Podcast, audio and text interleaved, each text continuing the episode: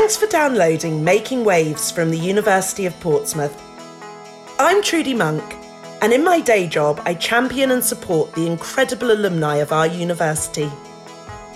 We're really proud of our graduate community and how they're making their mark and finding solutions to global challenges. These interviews showcase how our alumni are making positive changes in their businesses, communities, and careers. In this first series, we're focusing on the environment. What our alumni are doing in this space goes hand in hand with what the university is doing to ensure an environmentally sustainable future including making the bold commitment to being climate positive by 2030. By empowering our community and coming together, we know we can make a huge difference. In this episode, my colleague John Worsey speaks to Georgia Elliott Smith about balancing her work as a sustainability consultant in the property sector with her role as an environmental activist. It might seem an unlikely fit, but Georgia is showing the way for people who want to remain passionate advocates for the planet, whilst also forging careers in a corporate setting.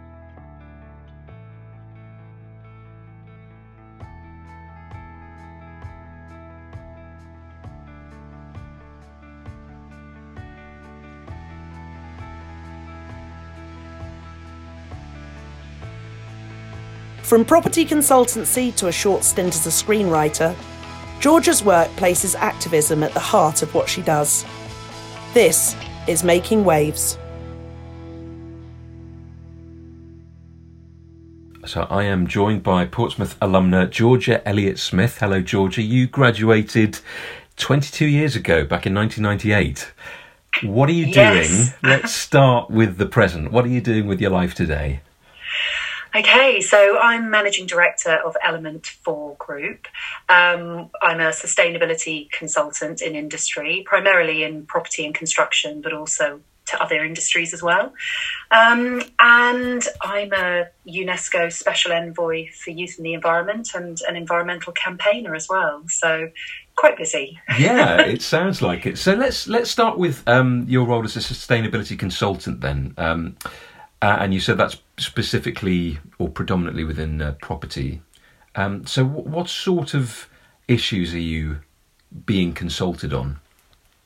Well, I I work for clients like you know big corporates or government clients. So Nike, Bank of England are current clients of mine, and I work on their property um, usually that's how clients come to me. Uh-huh. Um, so I work with architects, design teams, contractors, and so on, trying to make the property more environmentally friendly and also um, better for people as well. Because you know we spend ninety percent of our time indoors, probably even more right now sure. in the middle of the COVID lockdown, um, and you know the, the quality of our internal environments really significantly impacts people's health and mm. well-being and so that's been a really growing part of my work um, over recent years as well right and is it does it tend to be that you're largely consulting on how to adapt existing buildings or is it a mixture of doing adaptations and then informing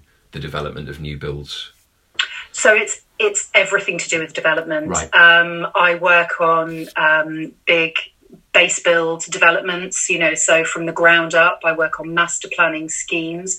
So at the moment, I'm working on a, um, a big student campus development, and we're looking at everything to do with student life and right.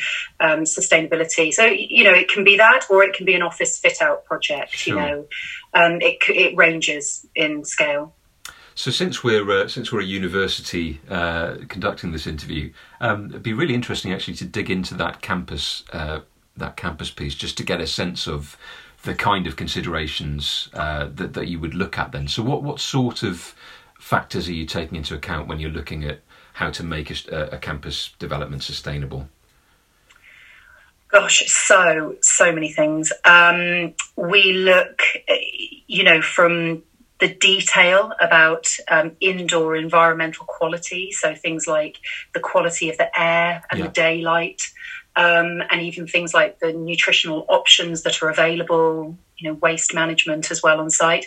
But then larger issues like um, mental health, community, um, ways in which uh, people are brought together. You know, are there spaces for people to break out or, you know, from intense social activity uh-huh. into more quiet space. Um, the range is huge. And then things like transport as well and how people are getting around site and whether leisure um, amenities are available.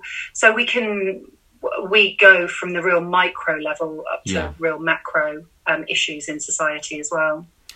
What would you say best practice looks like now in uh, that sort of a, a, space where people are coming together, uh, whether it's to study or to work, in terms of having spaces and places that are that are sustainable and also good for our well-being? You know, is there a sort of a top five features that you uh, think are the, uh, almost the most important ones? Gosh, right. I'm going to be thinking on my toes. yes, that's a big question. Sorry, I'm, I'm trying. I'm trying to get you to sum sum up 20 years of expertise in uh, in a, a, a quick uh, listicle. you know, one one massive area that I'm fascinated by at the moment, and I'm, I'm working with um, working on with some clients is passive house standards, and so trying to make buildings inherently more energy efficient, um, but also healthy for occupants. Because so, let me go back a step. So, passive house is a standard which um, is about making sure that buildings are really well insulated and there's no leaking of energy out of the buildings. Uh-huh. Um, because we do have, you know, a history of creating quite poor quite leaky buildings, yeah. which isn't great in a climate emergency. You know, we want to try and the energy we put into buildings, we want to try and make it as efficient as possible. So there's some really great work going on about um, you know, making sure that buildings are as energy efficient as they can be.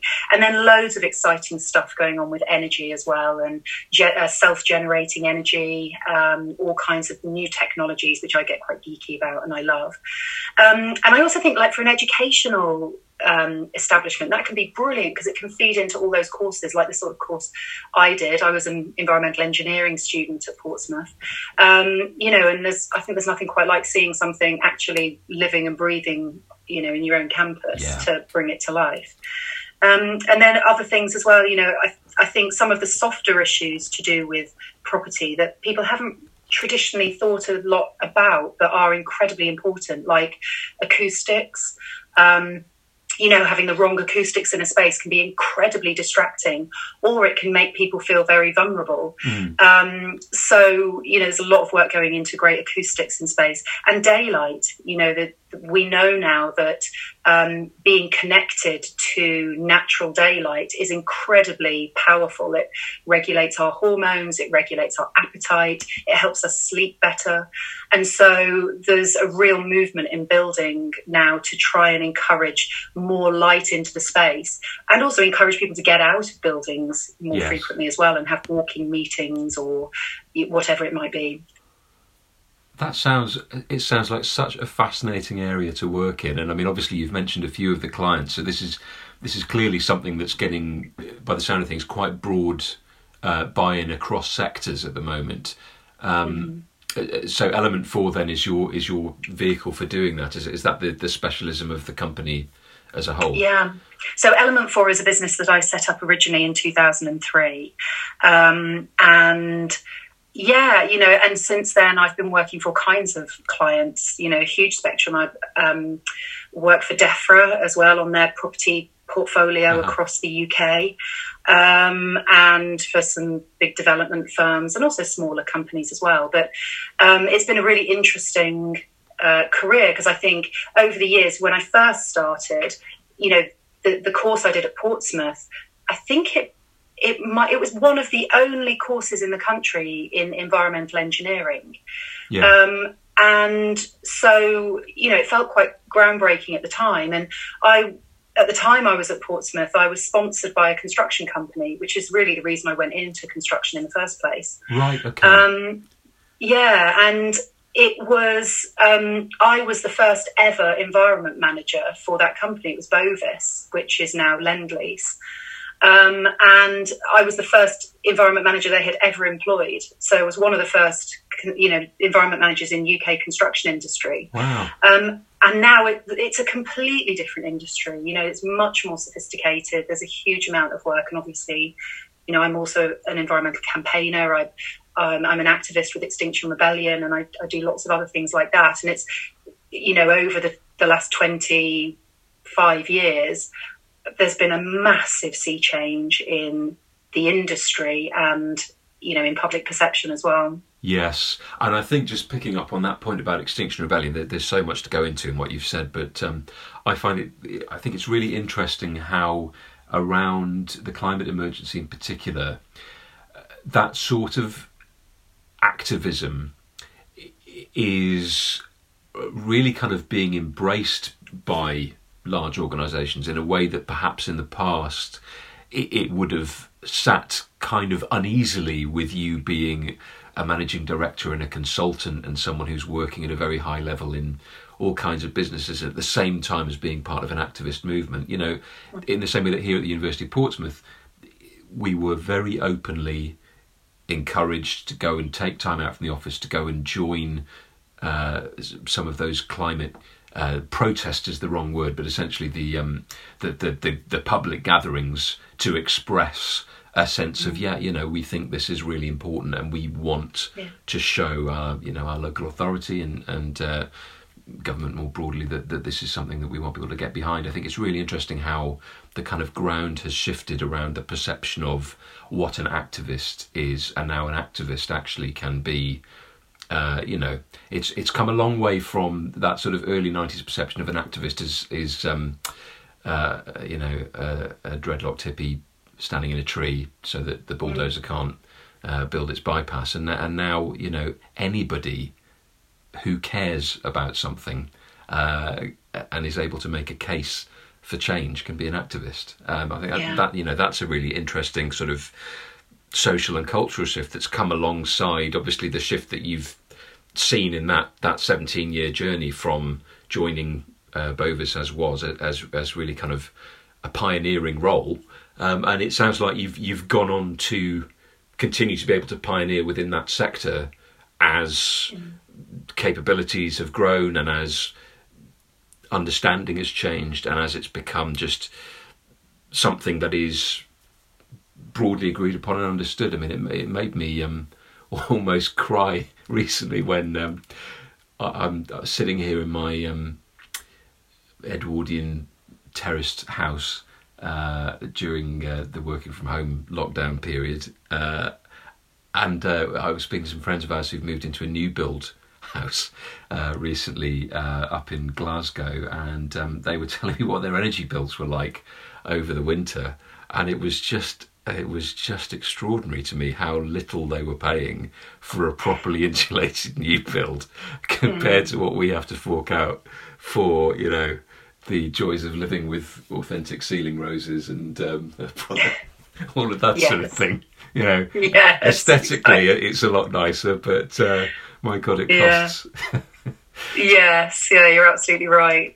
I mean, it's interesting what you say about the um, the change in perceptions about activism. You know, I think that I've had some interesting discussions with um, various you know friends and acquaintances and, and clients as well um, about my activism and i think that there is you know i'm i'm i took a decision last year to be very open about my activism and about mm. my stance. And actually, the, the sort of strapline for my business, Element 4, is disruptive sustainability. Right. Because having worked in the sector for so long, I have seen the power of greenwash, you know, and the fact that actually it is a fact corporate sustainability has failed.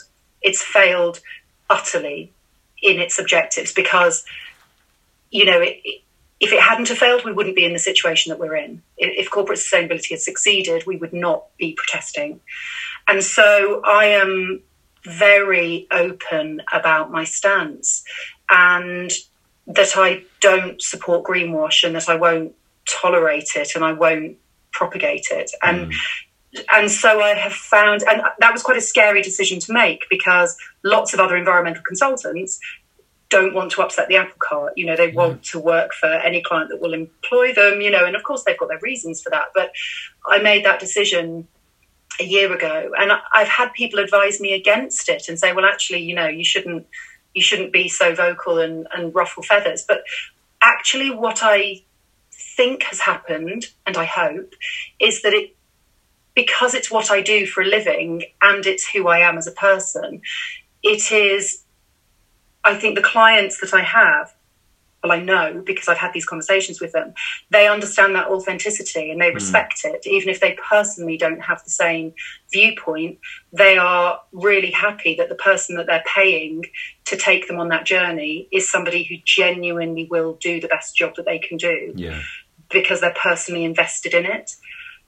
Yeah. So it, a lot of people don't take the stance of activism. You know, they still shy away from it, but it's something that I I decided was in, really important in my story. Yeah, and I, I wonder how common of an experience that could potentially be if people were hesitate to, to use the word brave, but there is a bravery in, in being able to, um, I think, just come out so openly uh, about that level of engagement with issues.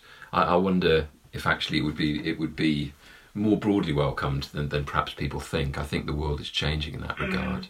Um, I think it is, yeah. And I think that the more people talk about these things, this is what I encourage amongst everyone I come across is to talk about it, you know, the things that are important to you, because the more it's like the conversation around mental health, you know, the more we talk about these things, the less of a stigma there is. Yeah. And the more that organisations, you know, whether they be government bodies or corporates, um, the more that they feel empowered to do something about it and see that there's a movement going on in society. So I think just having the conversation is so important yeah. to normalise it. Very much so, and I think you know here, here at, at, the University of Portsmouth, I, I, don't know if you, you probably haven't been um, uh, keeping up since you graduated with our, our uh, sort of corporate strategies and so on, but um, at the moment uh, so we're in 2020 now, and we've we've recently unveiled the kind of 10-year vision, and by 2030, part of that is about becoming a carbon positive university. It's not just carbon neutral, but carbon positive. Oh, and great. that's you know, it's it's obviously very ambitious. It's going to take all kinds of change. Um, and in tandem with that, we, we've got a big initiative uh, that's launching recently, which is kind of bringing together um, a lot of groundbreaking research uh, with international collaboration, with business collaboration, with community activism. Um, it's called Revolution Plastics, and it's about.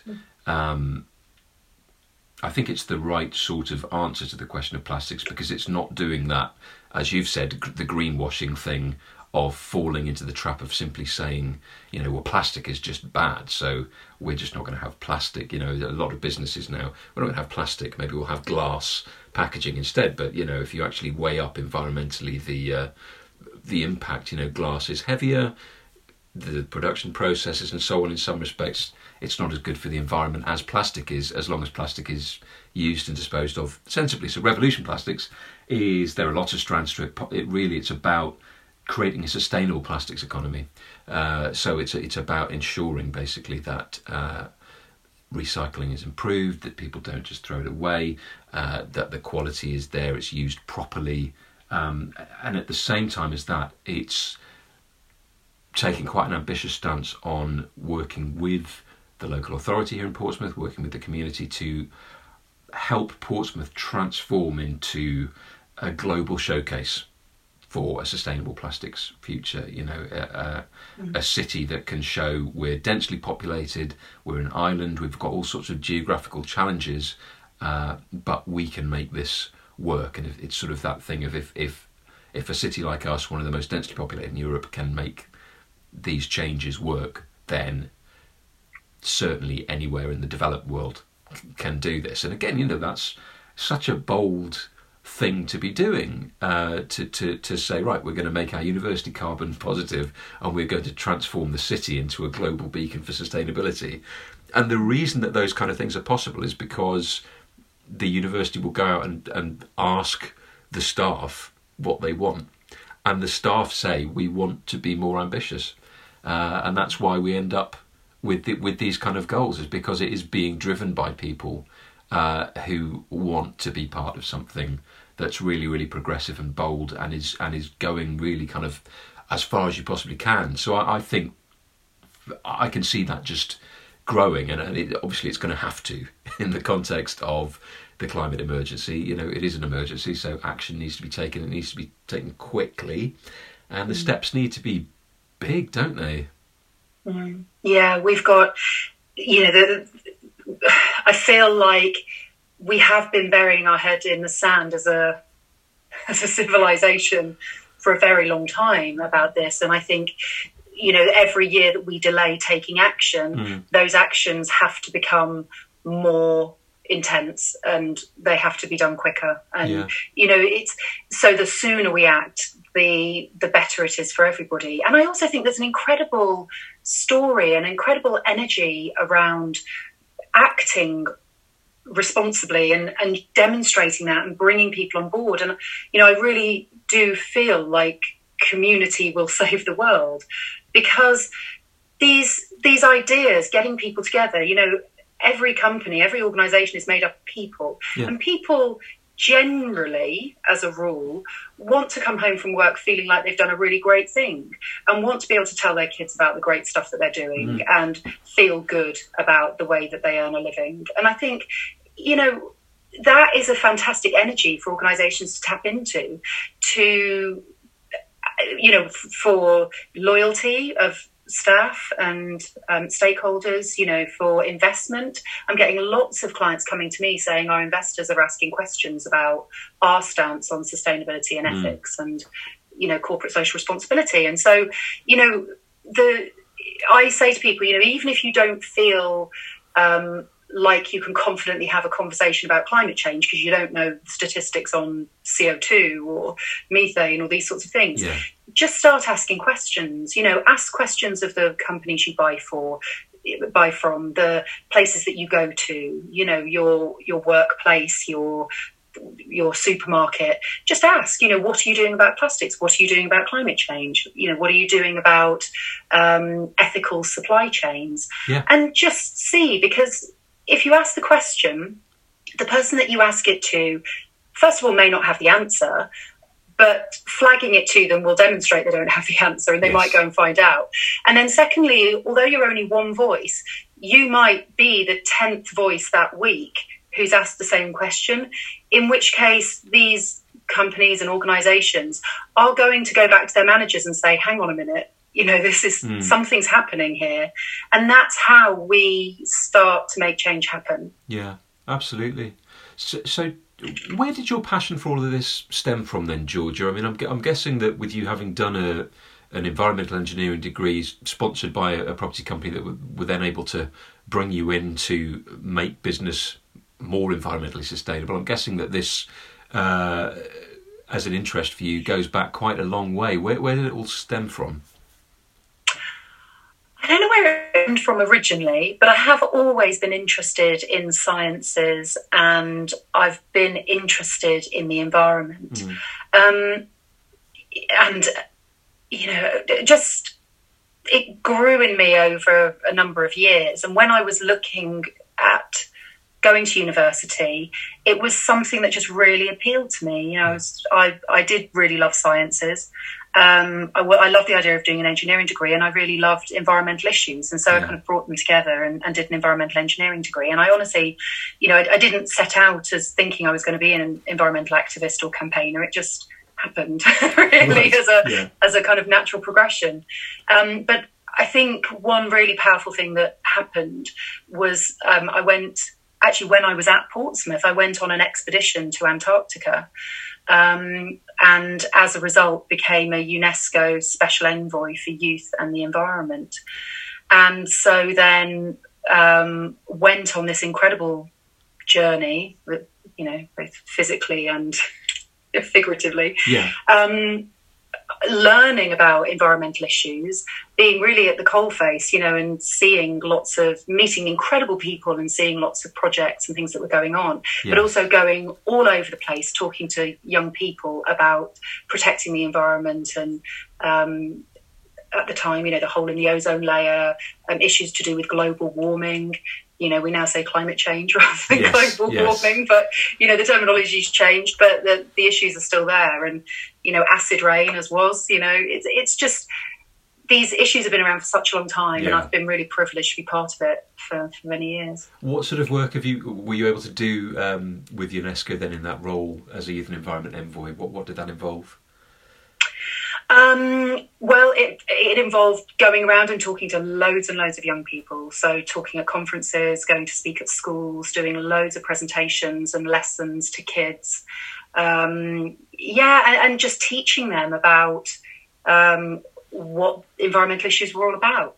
Yeah. So, um, yeah, it was, it was, an interesting sort of time, and it hasn't stopped really. I still, um, I, I set up a a group called Young Entrepreneurs in Property, uh-huh. um, again many years ago, um, and through that was able to then meet lots and lots of young people in various different stages of their careers and be able to sort of establish mentoring and um, you know focus our events around environmental issues and so I've always been interested in trying to get normal people in their careers and whatever they're doing to consider these issues. Yes. So it's obviously it's obviously something that, that you really value then the ability to be able to I, I, suppose sometimes it's about changing people's minds. Sometimes it's just about opening up people's eyes and, and giving them new knowledge. Um, and equally, there's obviously a driver there somewhere about about actually whether it was your original intention or not. It, it sounds like you get a lot out of feeling like you are influencing change and making places and experiences better for people and for the planet. What what um, what would you? I'm, I'm hesitant to. My, my my brain is telling me to ask you what you want your legacy to be, but I think that's another really unfair, massive question. Uh, it's, just it's just because I think I think it's to do with the nature of what we're talking about. It sounds like the sort of yeah. thing that should be summed up as a legacy, but I'm not going to ask you that. I, I but I would like to know um, when you when you um, when you think about some of the work that you've done to date and maybe think about the kind of thing that you want to do from here just what what would you like to be different in the world as a result of that uh, uh, uh, of, your of your work how, how, would you like maybe people to behave or think differently and how would you like places to be different mm.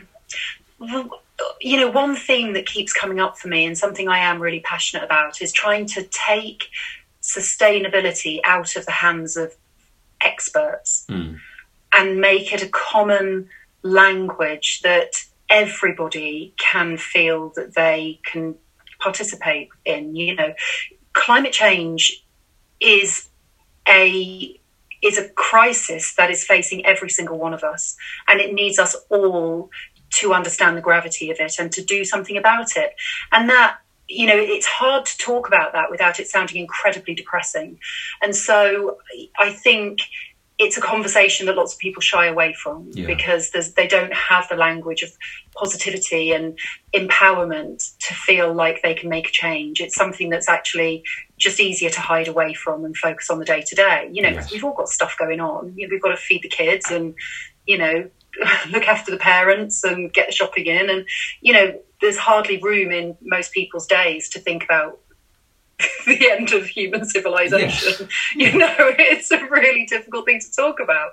So I would really, you know, my, my whole mission is about when I work with corporates, if I walk up to somebody in a company, anybody, you know, on the office floor plate and say to them, what does your company do about sustainability? I would love them to be able to tell me rather than what always happens, you know, is, is that they say, oh, go and talk to John or Sue. You know, they're the head of sustainability and yes. they'll be able to tell you. Right. And I think that that is so disempowering and and Sue or John is never going to be able to change that company's fortunes on their own. Yeah. You know, and it's the same with communities. We we need everyone to understand what they can do and find a way of feeling invested in it so that it's important to people, you know, and, and not overwhelming, but something that people feel they can, they can make a difference. And so I talk a lot to people about thinking about their their sphere of influence mm. is this thing which I think is really important because one person on their own can do small things, but those small things can add up to a huge amount. Yeah. And so, what I mentioned before about using your influence as a consumer, as a voter, you know, as a constituent, it's you know, I, I, these days get quite involved with um, councillors, with MPs, um, because what I realised from talking to my own MP is that MPs do read their mailbag. You know, they read their emails, and they if they get one email about something, they might ignore it. But if they get, or you know, might get a cut and paste response. But yeah. if they get ten emails on the same topic, that's enough for them to sit up and listen and think, hang on a minute, there's there's something going on there that I really need to pay attention to. Yes. Um, and 10, you know, the number 10, it's nothing, is it, when you think about the number of people in a constituency? But that is enough for an MP to, to really listen and to take it to Parliament. Yeah. And so, you know, and writing to your MP these days is so simple. You know, it takes no more than 10 seconds to Google who is my MP and what's their email address and if you write a one-liner to your MP, that is that's writing to your MP. You know, that's logging your thoughts with them. And I think it's so important to to get involved in processes like that. Absolutely, yeah. And I mean, I can imagine a lot of um, people from the alumni community or even current students listening to this and feeling quite inspired uh, by what you're talking about. Is there a way that uh, students or, or alums can get involved in the work that you're doing uh, if they're feeling inspired? Oh gosh, absolutely. I mean, I'm involved in all sorts of campaigns and things at the moment, and also obviously my work with Element Four. So I'm on Twitter, I'm yeah. on LinkedIn. You know, anybody is more than welcome to contact me. Um, I'd be delighted to talk to Portsmouth people. So, yeah. What's your uh, uh, What's your Twitter handle? Oh, it's um, at Georgia ES and then um, I'm Georgia Elliott hyphen Smith on LinkedIn. Lovely, that's great. Thank you. Okay, well, prepare for prepare prepare for contacts, Georgia. That's fine. That's um, absolutely fine. I, would love to sort of turn the clock back a bit to your time at Portsmouth if we can, but before I do that, um, I'm I'm aware that you've got such a wide-ranging career that uh, I, I don't want to sort of close that door if there's something else that you feel like we should be bringing out into the light. So, is there anything that you want to talk about your your current work that we haven't covered already that you think would be worth mentioning right now? Um, Probably only that I did spend five years as a screenwriter, oh, which be, which is a bit of an odd turn of events. But yeah, I um, I took five years out of industry when I right. had children, uh-huh. and it kind of I got so it was so mind numbing. you know, I love my children dearly, but it's not very intellectually challenging to be staying home looking after kids. So I trained as a screenwriter right, and worked in film and TV for a few years. So that was a, a very interesting departure. Um, you know, it, as an industry, it, it, definitely was not for me, but it was a brilliant, brilliant set of experiences and actually has been very powerful for me now because it really honed my writing skills yes. and made me, I think, a better communicator. I was going to um, say, and yeah. also opened my mind to you know what other people do for livings as well. yes, yeah, yes. I was going to say, I would imagine that would probably really help when it comes to being able to to advocate and make your make your case. It's quite. Uh, it's quite a, uh, an important aspect, not not just the writing, but just the the, uh, the selling of ideas, isn't it? Is um, is really mm. important in that world. Oh, what an interesting diversion to have had. Mm, it was, yeah. It was it was very good. It was very exciting, very interesting. But um, I have to say that the the film world is well, it's just not for me. The the pace of it, the long hours, you know, mm. it, it's really intense. So yeah, I was I was quite happy to go back to my sustainability and construction work. Right, back to just back to changing the world. the much, just back much, just the much easier matter. job, much easier, absolutely, to change the world than it is to sell a screenplay. I think that's, that is potentially quite true. If any screenwriters are listening to this, I'm sure they'll be nodding along with that. Um, yeah. So yeah, back back to Portsmouth then. So that was so.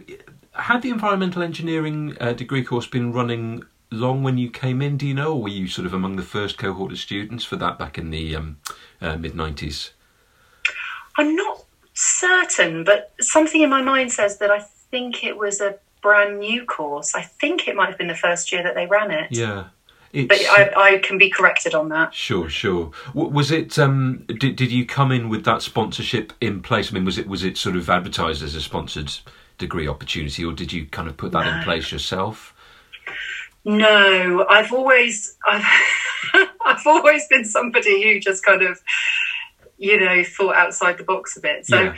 um, no, it was not a sponsored course at all. I had you know when I did my UCAS visits, you know, my applications and my visits mm. to hmm. various different universities, I went to a university open day at another university, not Portsmouth, um, and the girl that was showing us around the campus, she mentioned that she was sponsored by a utility company. Yeah. And my ears pricked up and I was like, what?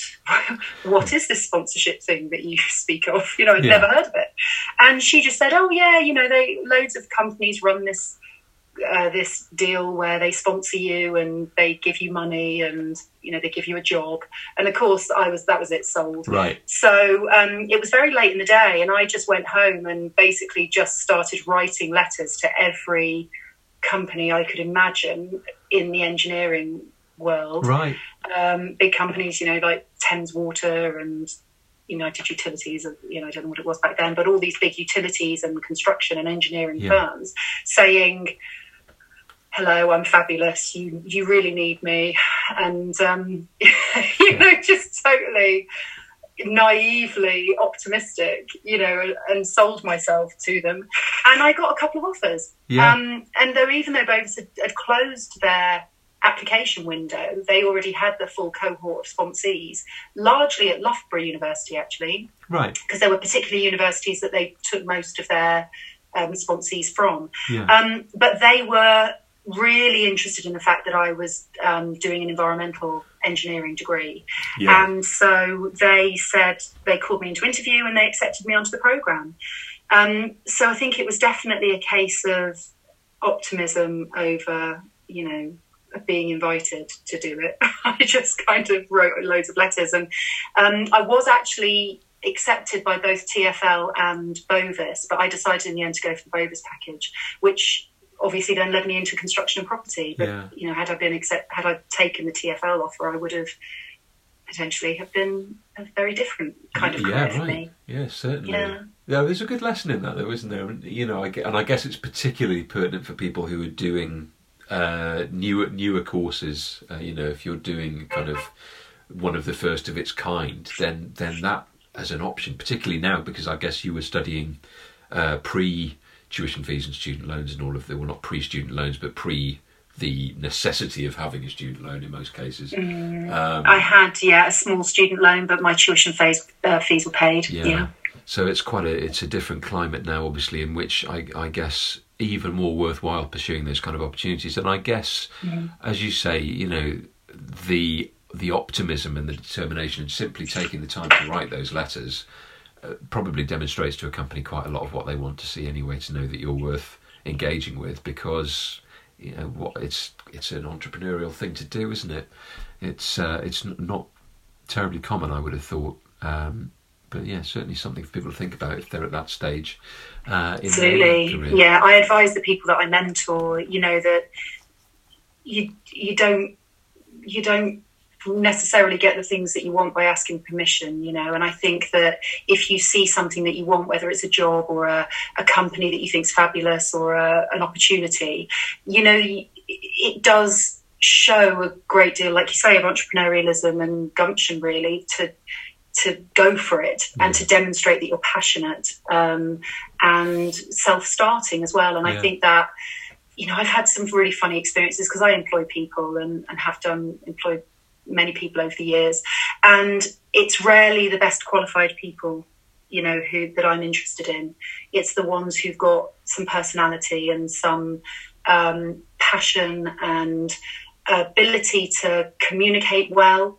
You know that you can teach a lot of skills, but there's some fundamental qualities that are really, really difficult to teach, and yeah. I think that's so important.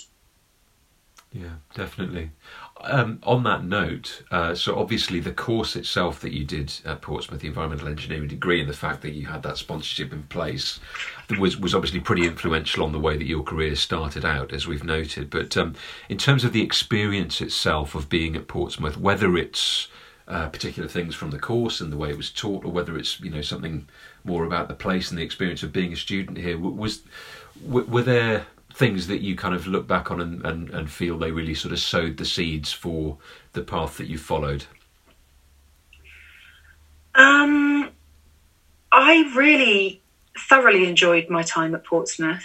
Um, in terms of the course, it was was such a mixture of disciplines. You know, we were we were in all sorts of different um, faculties. You know, we did quite a lot with the architecture faculty and then the civil and mechanical engineering faculties. You know, we we and loads on economics and law. Yeah. And so it was such a broad syllabus that I and I love that. You know, I love having a general knowledge about lots of different things, which I think is a really important thing as a consultant to be able to bring a lot of critical thinking and a knowing a bit about lots of things is yes. very helpful. Yeah. It gives you a good direction, you know, you, a good problem solving toolkit.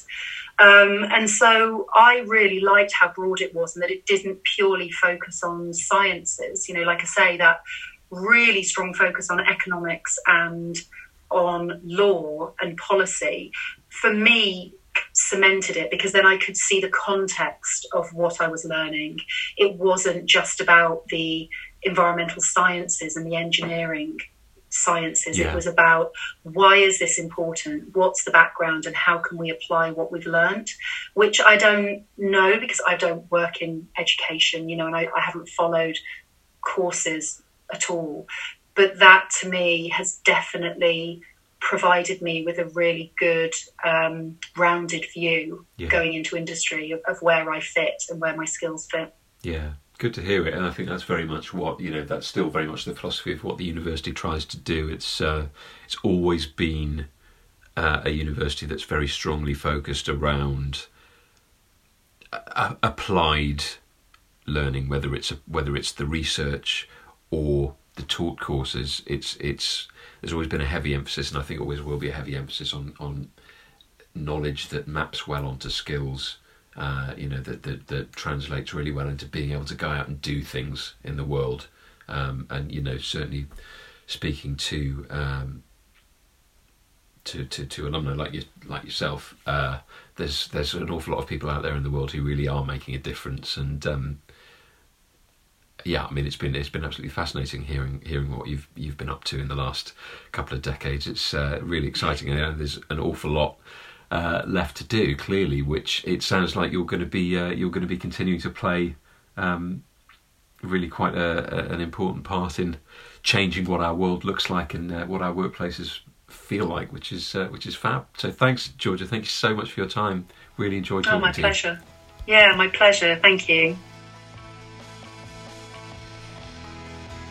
Georgia's work has the potential to be integral to a post COVID world where interior spaces must be reimagined. I'm excited to hear what she does next. Thanks for listening to this episode of Making Waves. You can find more inspiring interviews with University of Portsmouth alumni by subscribing to this series on your podcast app.